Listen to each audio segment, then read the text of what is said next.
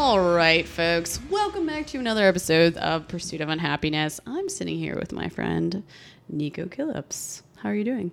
I'm doing great. This is awesome. I'm excited to sit down with you. Seriously, I feel like you and I always end up getting into like incredibly awesome, deep conversations. So now we just have mics in front of us. Yep, This is going to be good. I'm excited. Cool. Um, do you want to tell the folks a little bit about who you are? We can go briefly, like, what do you do and what you're into, and then we'll dive in from there. Sure. Um, well, as as was stated, my name is Nico Killips, and I'm a transplant from um, the Greater Lansing area of Michigan. I'm a uh, web developer, and I've been doing that for about 16 years or so. And I've kind of just, I kind of fell into it, and I just kind of stuck it out. And um, Pittsburgh presented a lot of great opportunities for career advancement, and so I just kind of jumped on it, and here I am. I kind of feel the same way of like jumping down here, almost like when you're coming from a smaller place and you're like, where do I want to go next? And I know you and I have talked about like moving and like knowing people where you're going. And I feel like Pittsburgh is one of those places that's like, you, it's the biggest little city. Like, I don't genuinely feel like I can go anywhere without like running into people or like knowing people. So it was like, even for me when I moved down here, it was like a good next step. Yeah, And- absolutely. yeah. Cause you know, like all the Grey Walker dudes and stuff. So shout out to those guys Absolutely. and what not. Um, cool. Okay, so I also like starting off the podcast with first impressions, just to kind of like normalize expressing and sharing, you know, because I think it's one of those things that people can be very misinterpreted, but it's also interesting to hear like what people, how people perceive you when they first meet you. So I'm gonna ask you first because you're my guest and I make the rules, so you get to go first, and then I'll share afterwards. Okay, I'm along for this ride. I'm in. um, so the first time we met was at that show at Ormsby, mm-hmm. and you know I had heard a lot about you from James, a lot of good things, of course, and like when we fir- it, it- you talked about how we have like deep conversations and I kind of feel like it was almost instantaneous when we met. Like we were we were already starting to breach like some pretty deep conversations within the first five minutes. It was yeah, yeah, rad. Yeah. And my first impression of you was that you were extremely friendly and like immediately you're like, I'm a hugger if that's cool with you. and and I'm just like, yeah, all right. Like that's what's up. Like um, We're gonna be best friends. Yeah. Right now. and you and you gave me a beer too. That was like super Oh, okay, nice. cool, sweet. Yeah, you Yeah. offered me a beer right away. That's that's directly straight to my heart. It is that is the line. That's like a. I'm, that's one of my love languages. I'm like, hey, you want some beer? Here, let's be friends. You know? Yeah. yeah, Absolutely.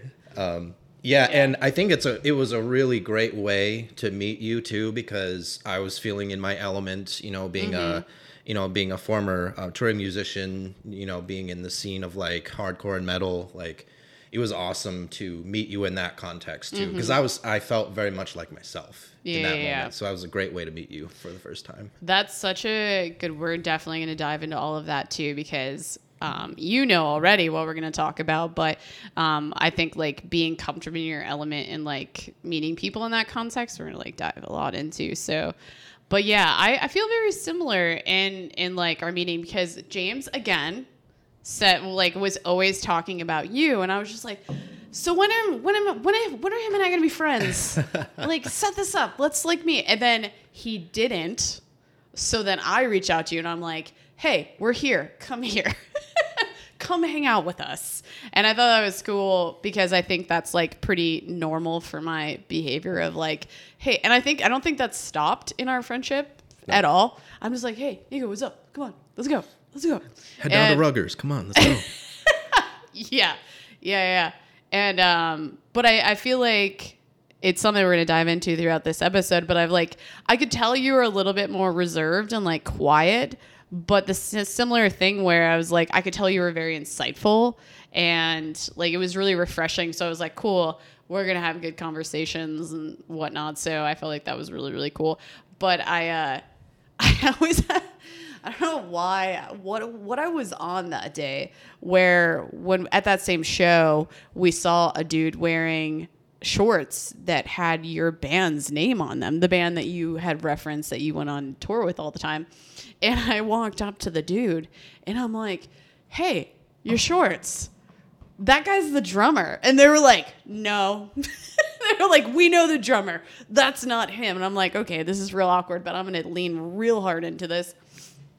And introduce you guys. I actually don't know what happened after that point, after like what conversations happened, because I just kind of was like, okay, I did my part. I'm out. Yeah, you, you definitely made the connection there, and uh, I, I for some reason normally I get a little bit shy in situations like that, Mm-hmm. but again because you kind of like disarmed me like right away, Mm-hmm. like you're super intelligent, super kind, and open, Mm-hmm. and so I felt comfortable to go up and talk to them and kind of like So you you know need to follow me around and keep telling me like, yes, you're you're super intelligent, you're super kind. Just remember that. like anytime someone says something nice, I'm just like, yeah, can you follow me around? I need a I need a reminder when I'm having all this negative self talk. I'll just I'll do a, I'll send you a voice memo. Okay, perfect. play. Perfect.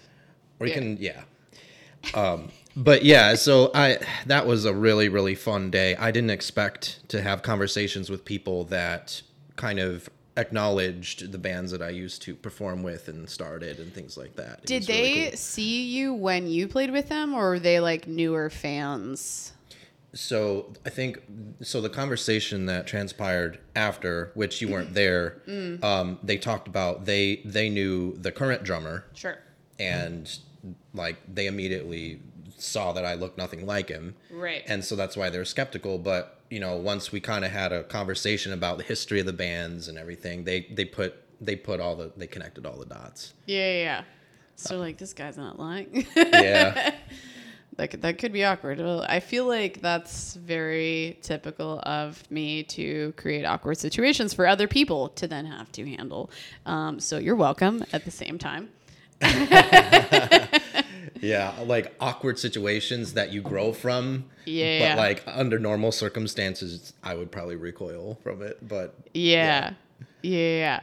Well, I'm cool with at this point. I just want to dive into because I feel like since we met, you were very vocal about like being an introvert. And I think like since we've been friends, it's just been this like general curiosity because for the most part, like I don't think I think when it comes to if you're an introvert or an extrovert, you're, there's like a spectrum. You know, you're never on one extreme or the other, and I I think it can be very subjective. But it like it still created this curiosity because like I find myself a little bit more over on that extroverted side of things, and um, yeah. So that's what we're gonna dive into today. perfect. Cool. so let's start. I think one of the first questions I want to ask about it is like, was there ever a moment where, like, what was the first time you acknowledged that, like, I have these tendencies and I think it's related to being like introverted? Or maybe we should start with what does it mean to be introverted to you? And like, how do you define that for yourself? And then let's dive into maybe like when you kind of started putting all these pieces together. Sure.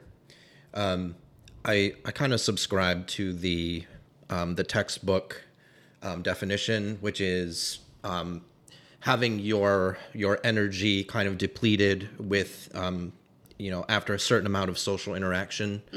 Um, something I think that makes there's some, there's a nuance to that though, um, at least from my perspective. Like in almost every social situation, I will be drained from it.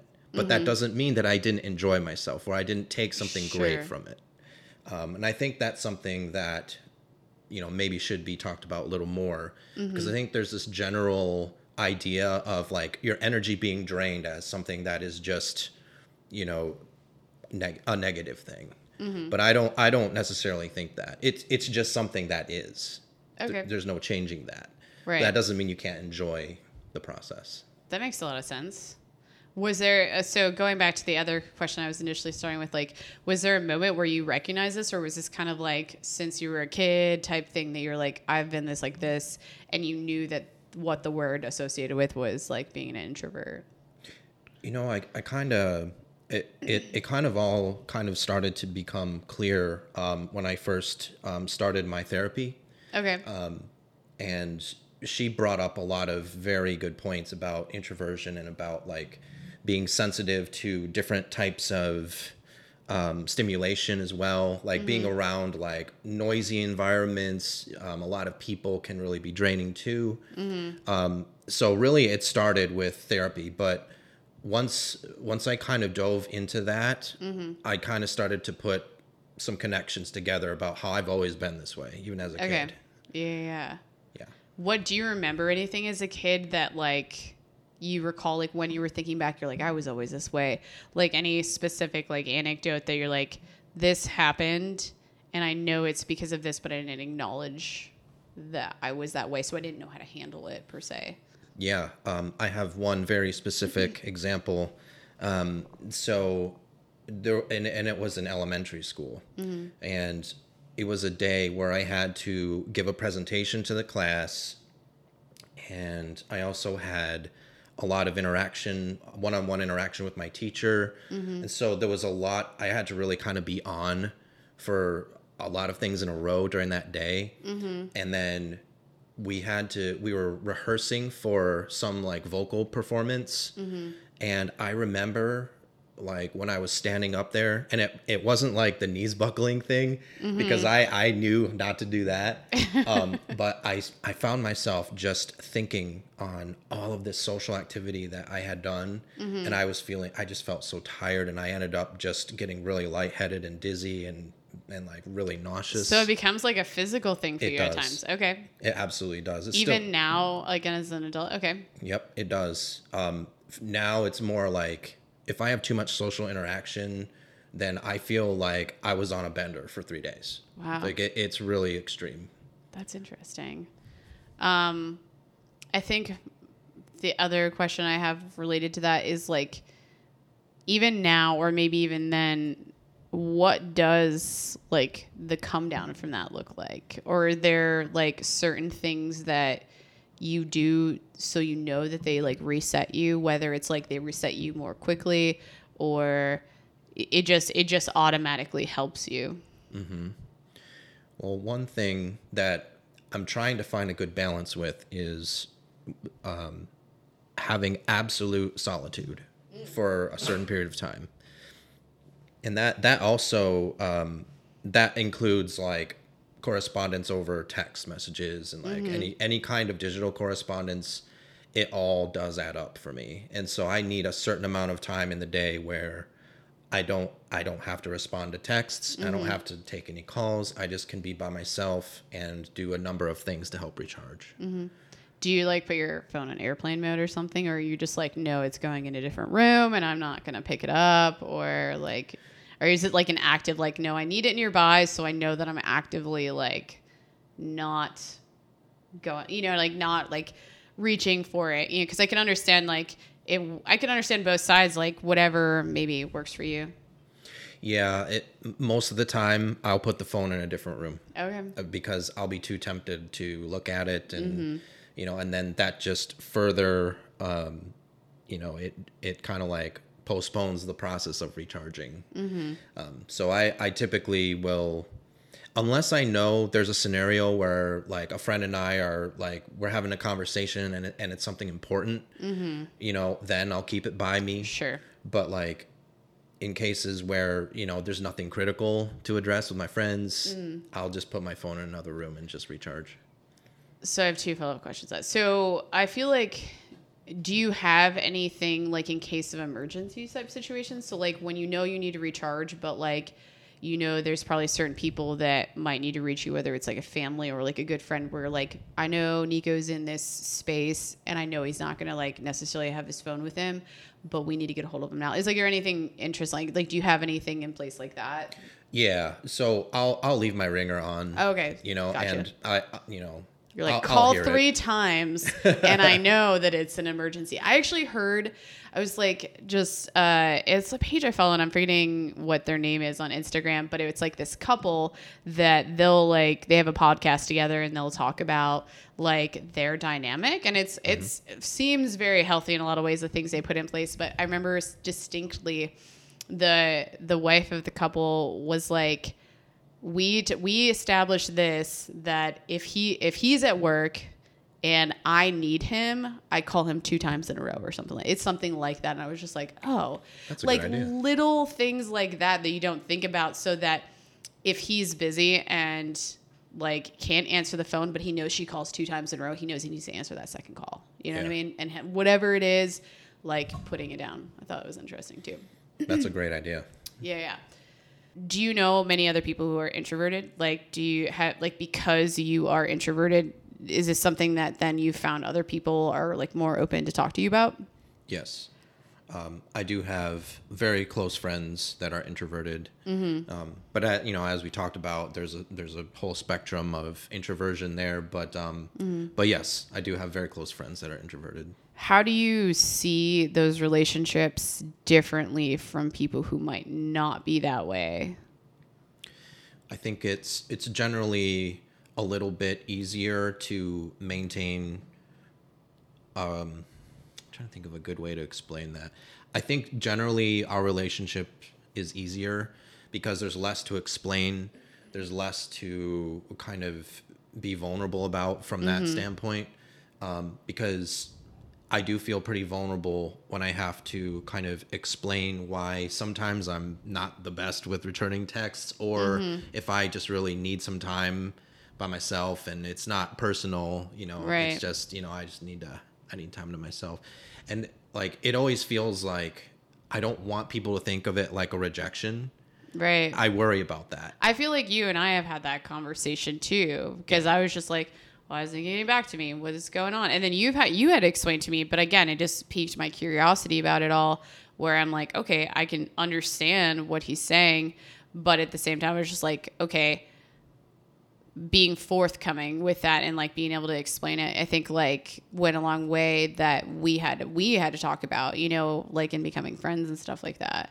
I thought that was interesting because like I I had never met anyone who was like I like I distinctly I'm like I'm sure like I know people who I would consider shy that are around me that I know that when I'm me and I'm like hey I'm Megan.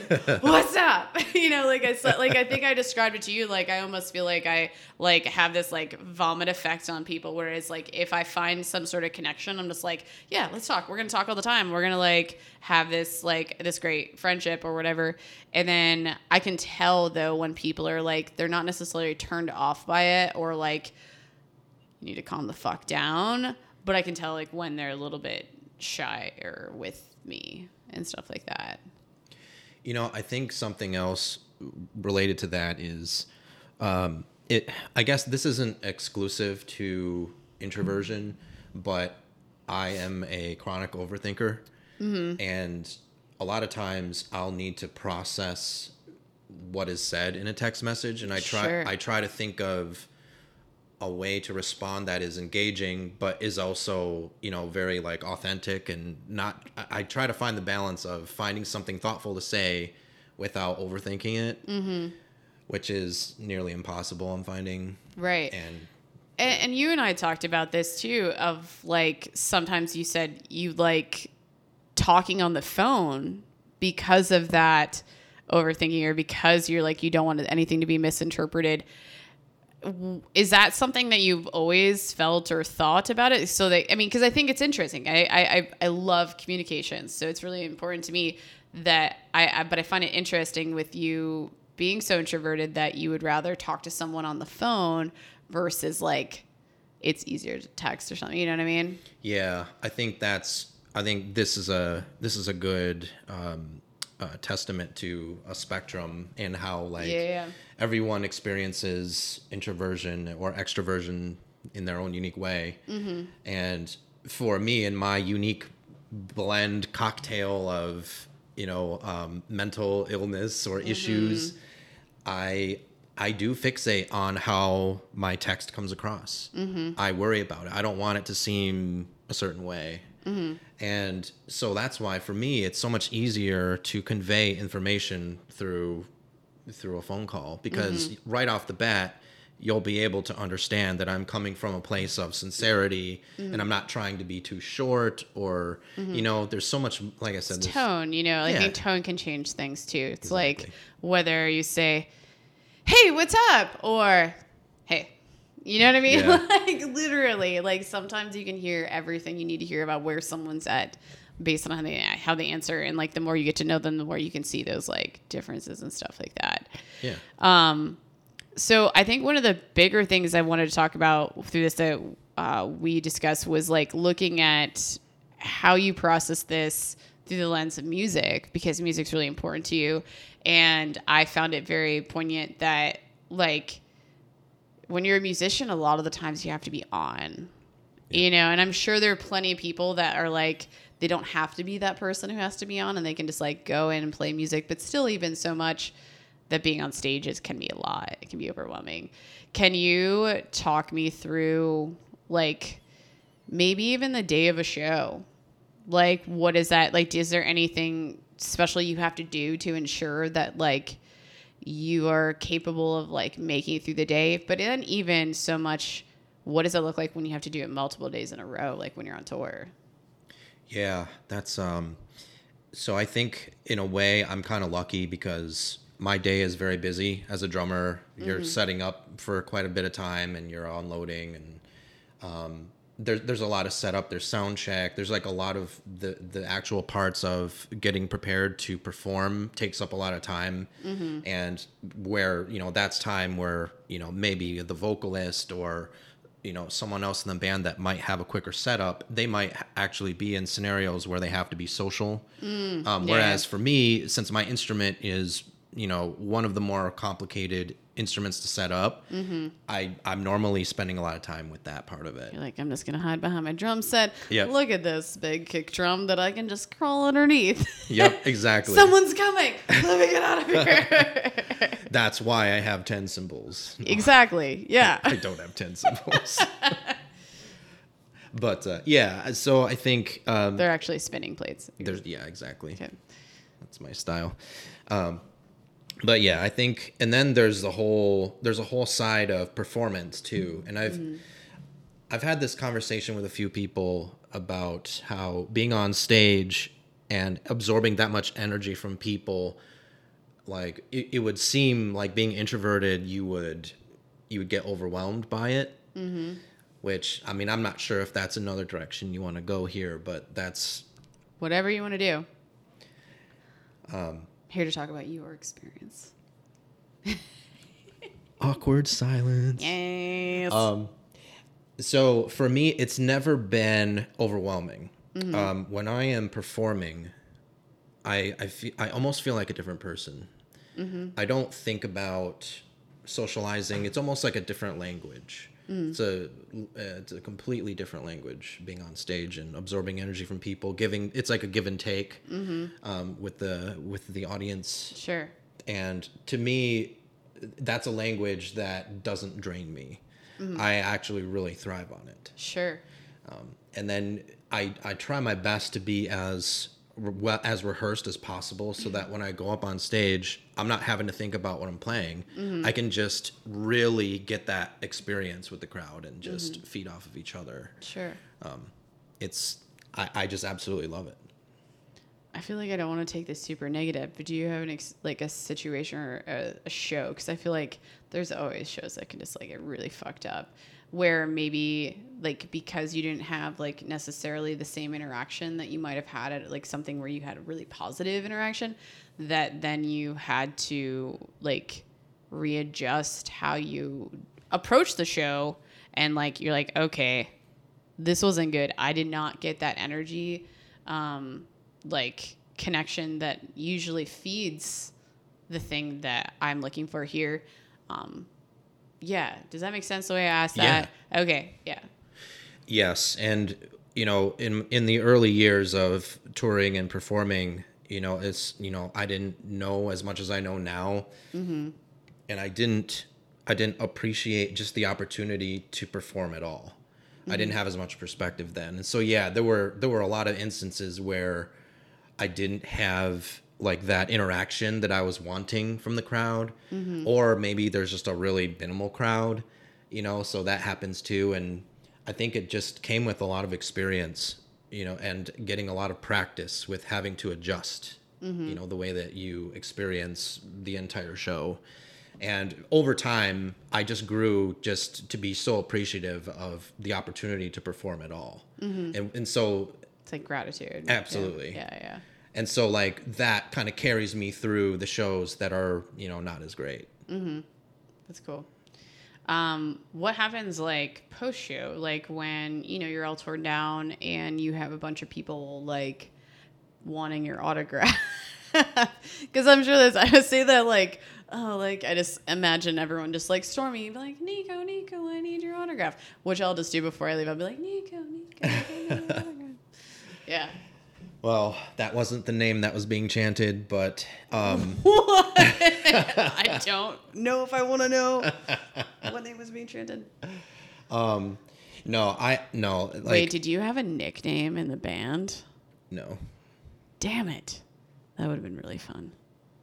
i know would have been fun So now I have to come up with one.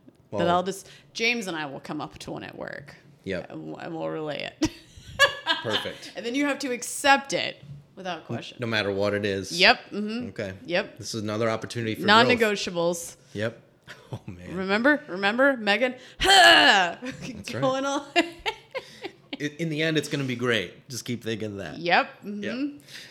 Um, but yeah, there were times um, with um, a couple of bands that I, I was I'm very uh, thankful to have been in a couple bands that you know had relative success, and you know there were times where. D- depending on where we were touring, you know, we would get people that you know want to hang out after the show and mm-hmm. um, come up to the merch table and hang out and like and this is another example of where like that is my element. I mm-hmm. absolutely thrive in that mm-hmm. setting and i am just so like floored even if like that anyone gives a shit. You know like oh my god you want to buy a t-shirt of my band? That's fucking awesome. Yeah, yeah, yeah. um, that's genuinely my reaction every single time, mm-hmm. which I think you know makes it easier to navigate the waters of being very introverted and having mm-hmm. like you know a taxing social interaction. Sure. So, being a touring musician, and I, I asked this question through the context, and you can decide how you want to go with it. Does like location or environment, like, have you ever noticed like the city that you're in, whether you're in a big city or a small town? Um, and I, and I say that in that like because you've moved. Like I know at least you've lived obviously in Michigan. Um, you said you've lived in Chicago and now you're in Pittsburgh. Um, has the environment or even like culture around the location you are affected, or have you noticed it impact your introversion? Um, I think that's a really good question. I haven't really thought of it so much. Um, I think it really just really depends on the particular crowd that's there, um, and I don't know that it's related to like the size of the city or not.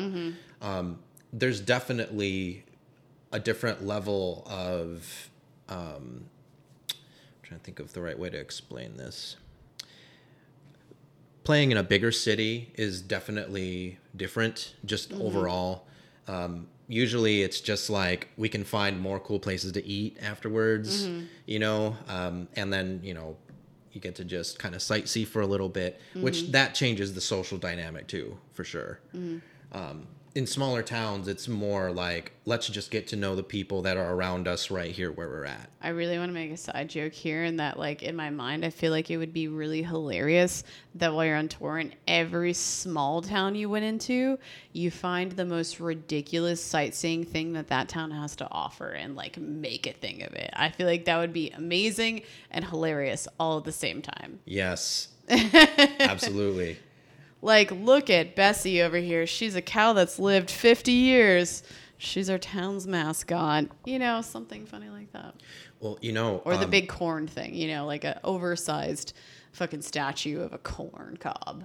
Oh, and you know there are there are some small towns where there are attractions like that, and Mm-hmm. like my the groups I was in, we would always try to hit those up for sure. Mm-hmm. Um, yeah, Well, I mean, even just like a few weekends back, like I went to went to a show um, with Grey Walker in Mm-hmm. Morgantown, West Virginia. I think that's the name. That's the right name of the town, right? Morgantown. Mm-hmm. Friggin' people from Michigan over here. I'm just joking. yeah, I, I've never. I, that's one place I haven't played for sure. I've legit never even been to Morgantown. Maybe I've driven near it. I've never been there. yeah, it's I don't get out much apparently. well on the surface, it doesn't seem like there's that much, but but it didn't even matter because we had a great time. We had Yeah, a few yeah. beers, and then we just kind of like explored around the area of the venue, and we found some like some this awesome pizza place. I wish I remember the name, but I Mm-hmm. don't. And we just ran into some people, you know, kind of drunk, whatever. Yeah, yeah. But we had a great time. Just Yeah. just being around the people. That's really all it's about. Yeah, I had this conversation. I'm trying to remember who it was with, but we were talking about I think like our mutual like hometowns and how like I know for me it's been I've seen people that I grew up with like putting a lot of effort into my t- to the town that I grew up in that has like 30,000 people, but they're like actively putting effort into putting like really cool things there. Mm-hmm. And I find it just very charming and I think it's really cool to see that still happen because you can I think it was I was talking about Youngstown, Ohio. That's what it was. I don't can't remember. Maybe it was Brian, um, Brian Howe. And I, I just think it's so interesting when people give a shit about where they are, whether it's a big town or a small town. But I think it's almost more impactful when it's a small town and you put the things you want to see in place so that you can continuously enjoy your life there. You know, whether there's just like, because I think there's just so much bad rep with like small towns, but it doesn't have to be that way. Because I think you just genuinely make things as you want them. I mean, you and I have talked about stoicism even just today, and that idea of perception is everything. You know, how you perceive where you are, and I think your contribution to that is like a huge part of that too. Yeah, absolutely. and um, I think that it's important to enjoy the people you're around. If you can do that, you'll have a great time no matter what city you're in. And just kind of appreciate what it has to offer regardless. Um, so that that's kind of the way I see the small town shows. Um, there's there's great things about all of it. So we're gonna put a pause here because I remember my question. Ah, I remembered it. excellent. Uh, we've already briefly touched on this in the past, you and I, just personally, about like, so you're a few years older than I am. And so, but I was like, grew up on the cusp of like social media. So we've talked about like how social media can impact. Now I'm eating the mic. Uh, how that can impact introversion and your relation to it. So I guess is there any sort of like history with like watching that kind of come to be and like what is your interaction with social media now like do you do you participate regularly or do you like set a boundary that you like set limits or i guess i'm just curious like your interaction through the lens of like introversion too Yeah. Um, well, because of the the career path that I had chosen, I was a relative early adopter to social media, Mm-hmm. and so I, I mean, I was uh, the the learning. don't tell me you created instagram Oh boy, I'm embarrassed now. Um, no, but um, I, you know, being an early adopter, I got to kind of look at, you know, there's it, there's a really steep learning curve with it. Um, You kind of like learn the rhythm of social media and what you want out of it. Mm-hmm. Those are things that I was lucky enough to learn pretty early on. Mm-hmm.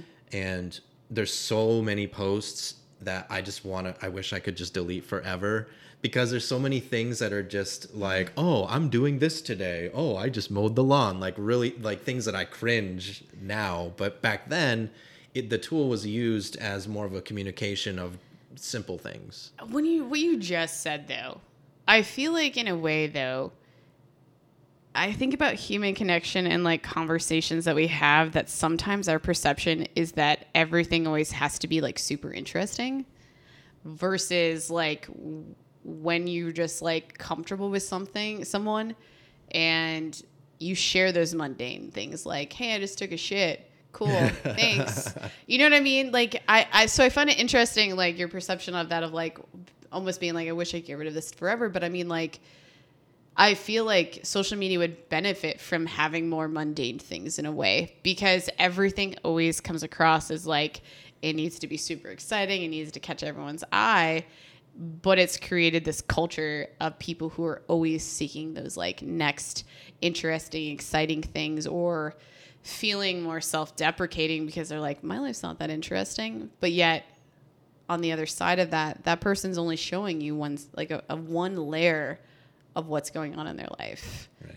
i don't know. I don't even know where i'm going with that thought but the moment you said that i was like can we live more of a mundane life?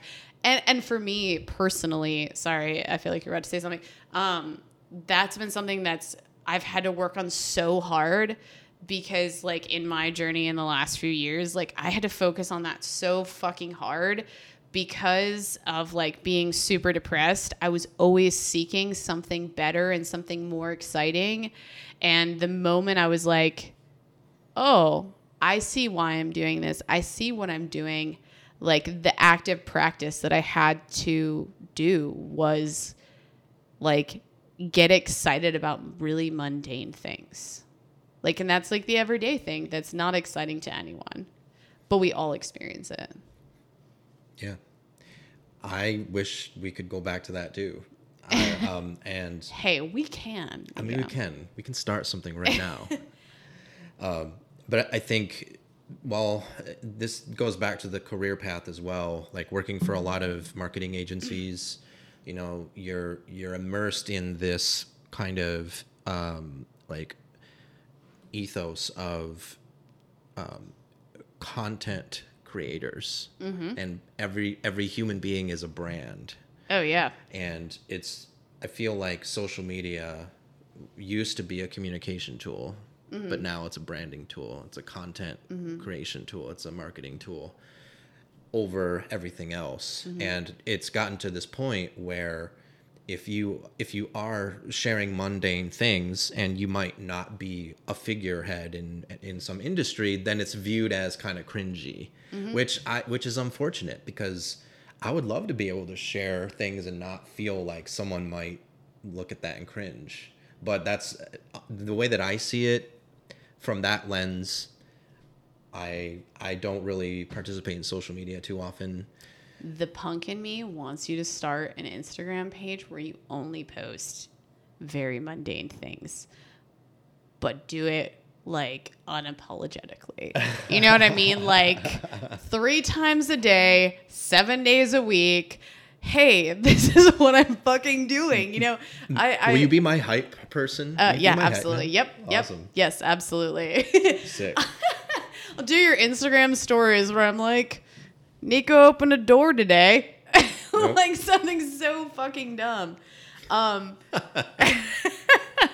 but exciting stuff. I mean, every time I open your door, I'm like, oh God, oh God, it's like so much fucking work. You know what I mean? Um, no, do you have like preferred platforms given like your interaction and experience and like, uh, you know, career? Like, is there stuff that you prefer or something else?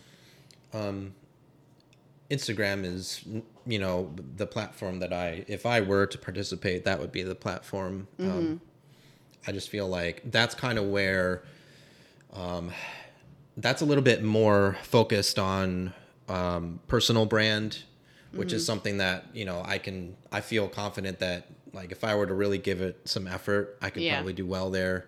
Um, the, it, get, it allows for a lot of creativity too, um, and feel like a lot of like the audience that might be paying attention to anything I do would be there as well. Um, maybe not as much on Facebook. Um, slightly different demographic there. I feel the same way. I feel like um, Instagram has always has been my choice. Like I still participate in a couple others, but I'm like Instagram. But I think for me, it's like the visual component is like you're still no matter what creating art in some way, shape, or form. But I I fully understand of like how we've had to look at like social media as this personal branding and I hate it. And But I know I think I've mentioned this to you, but we'll share it here and we can talk about it. Even just like depending on our career paths, and maybe that you have experience with this, like through like the band uh, or a band that you've participated in, of feeling like because social media takes out that personal connection with people, that sometimes like aren't actually I'm gonna say always like people will create perspectives on you. So when we talk about personal branding, you have to be very deliberate and hopefully authentic in that voice. But I- I feel like throughout my career as a brewer and being in the beer industry and being a female in this role, I I in many ways have had to project a certain personality. I've had to project this super positive side. So I I no one knew the struggles I was going through through all of that. And I think through this podcast and even just through other like I think genuinely in the last like probably year has felt like the most genuine that I've been publicly. Um, and a lot of it has been not focusing on craft beer. It's, you know, I had to step away from that I don't know the. Like I just had to step away from it all because I felt like everything around it felt fake. And like craft beer doesn't define who I am. It's what I do and I enjoy it and I love it and I like talking about it.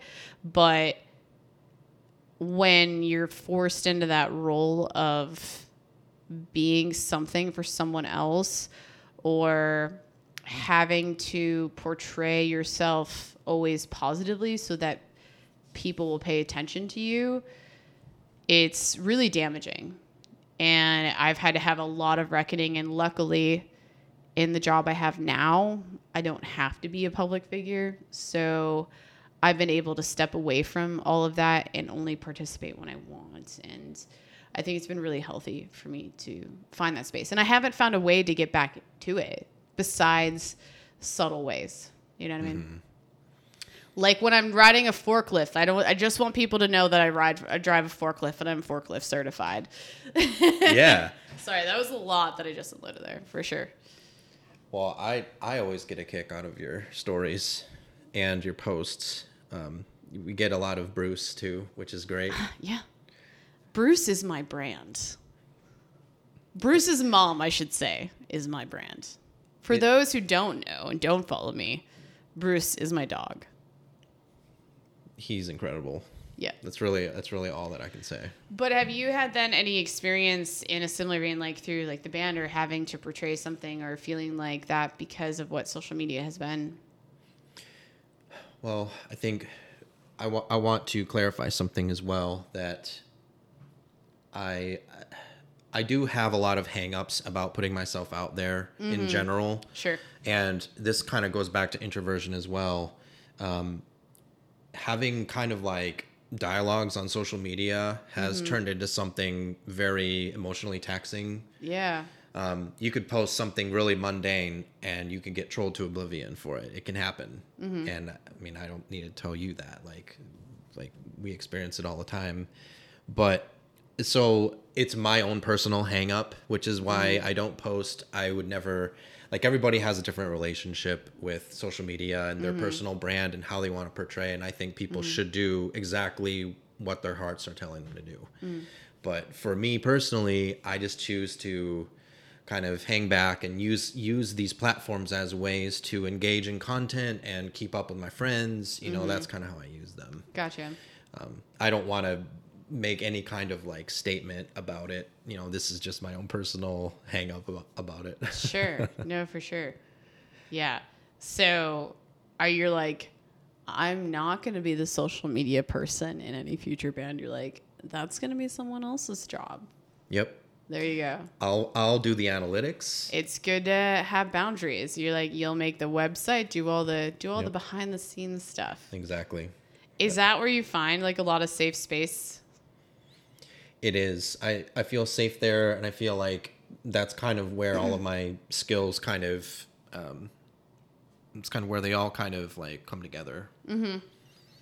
I can understand that. I feel like when I've done brutal in the past, that so obviously it was like me, James, Brian, Chad, that like because like Brian and James were like the most outgoing of all of us that I would do everything I could to make sure like whatever we had to do was getting posted and doing all the back end stuff. But I was just like, let me let the hype men over here who know how to have a personality out front because as most people probably already know through this podcast, I can get very awkward and very weird real fast. And that's fine, but that's who I am.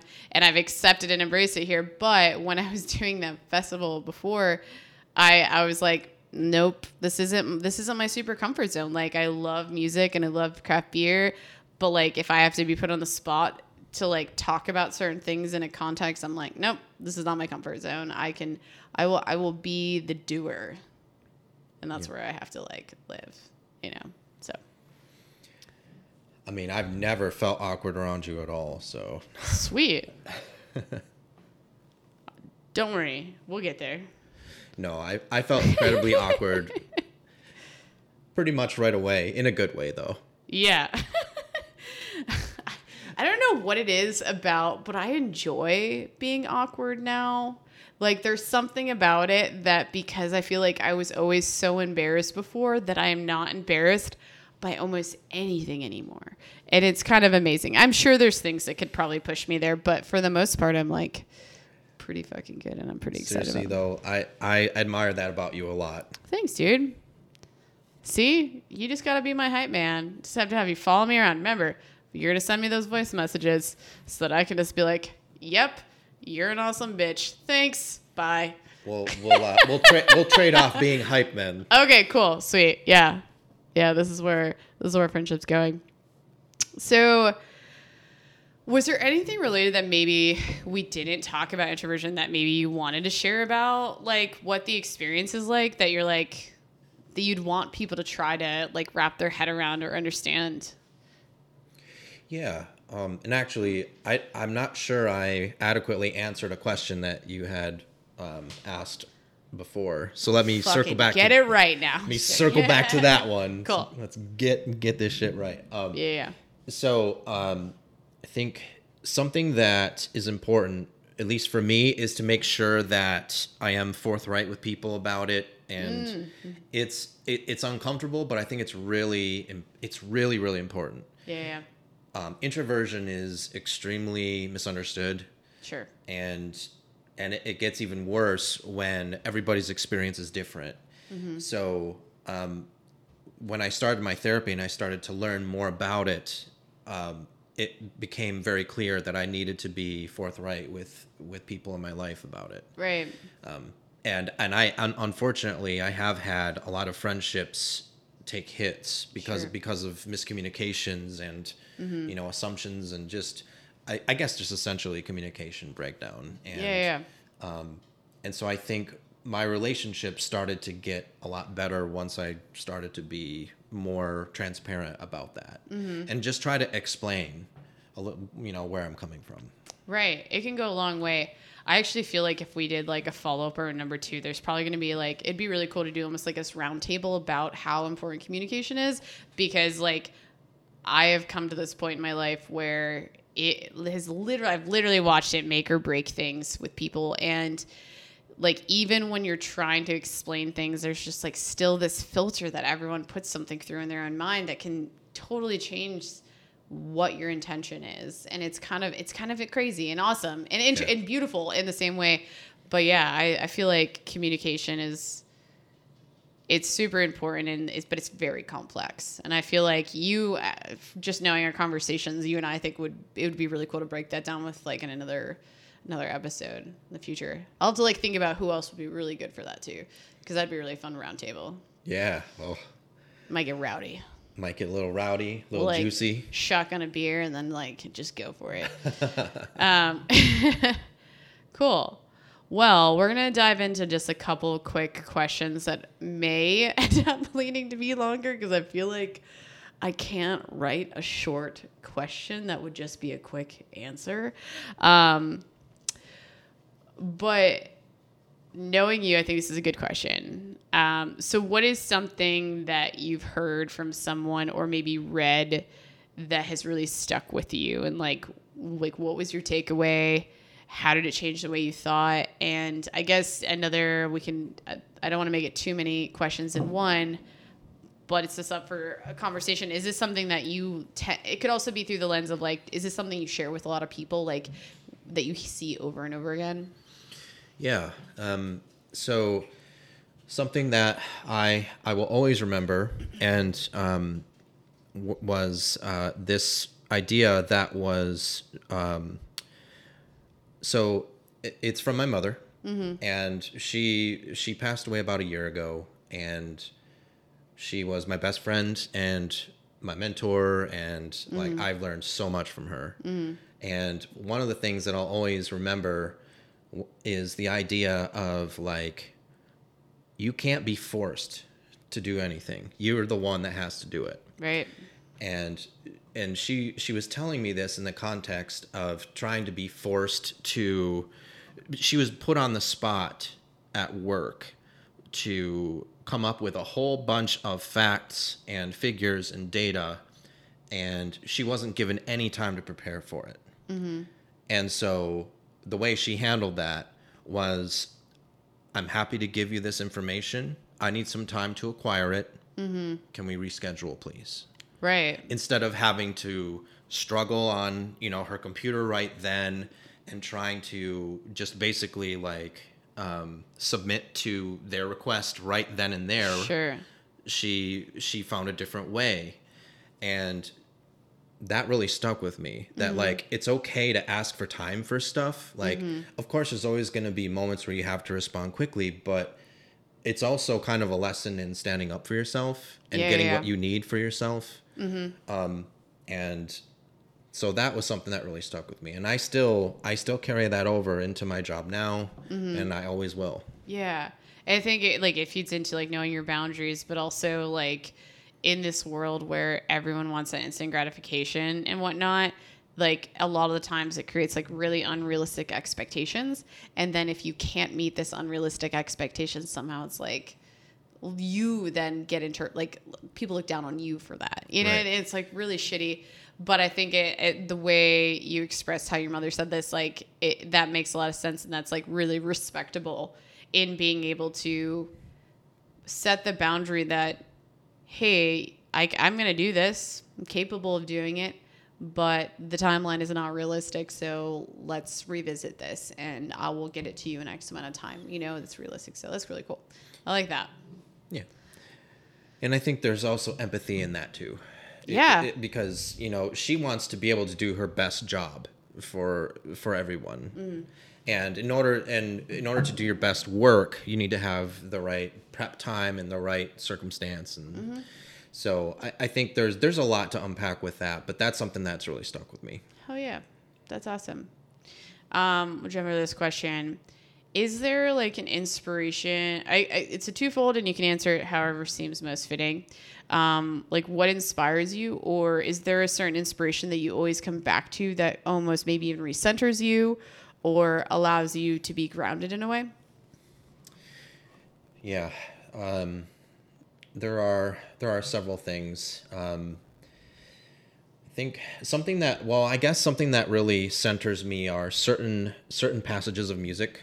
Okay. Certain compositions are I they're my absolute go to thing every time I feel like I need to be centered. I need to get it together. I need to feel good.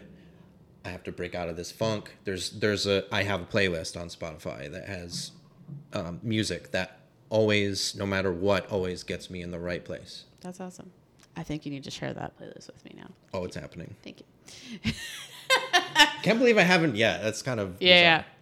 I, I feel like I always ask people to share like playlists with me, or I was like, hey, let's do like a mutual playlist. Then we'll just share music. And it hasn't happened yet, but I enjoy doing that type of stuff. Mutual playlists. Yeah, Absolutely. yeah, yeah. Um, so I, I, I ah, this one could get deep too, but it'll be another semi-rapid fire. That's what I'm gonna call them, a semi-rapid fire. All right. Um, and I think it's a good one for you too, like being uh, so introverted. How do you approach hard topics, like when people bring to you like an issue, or whether it's interpersonal, whether it's work related? Like, what are do you have like steps that you do to like approach it, process it, and figure out what's next?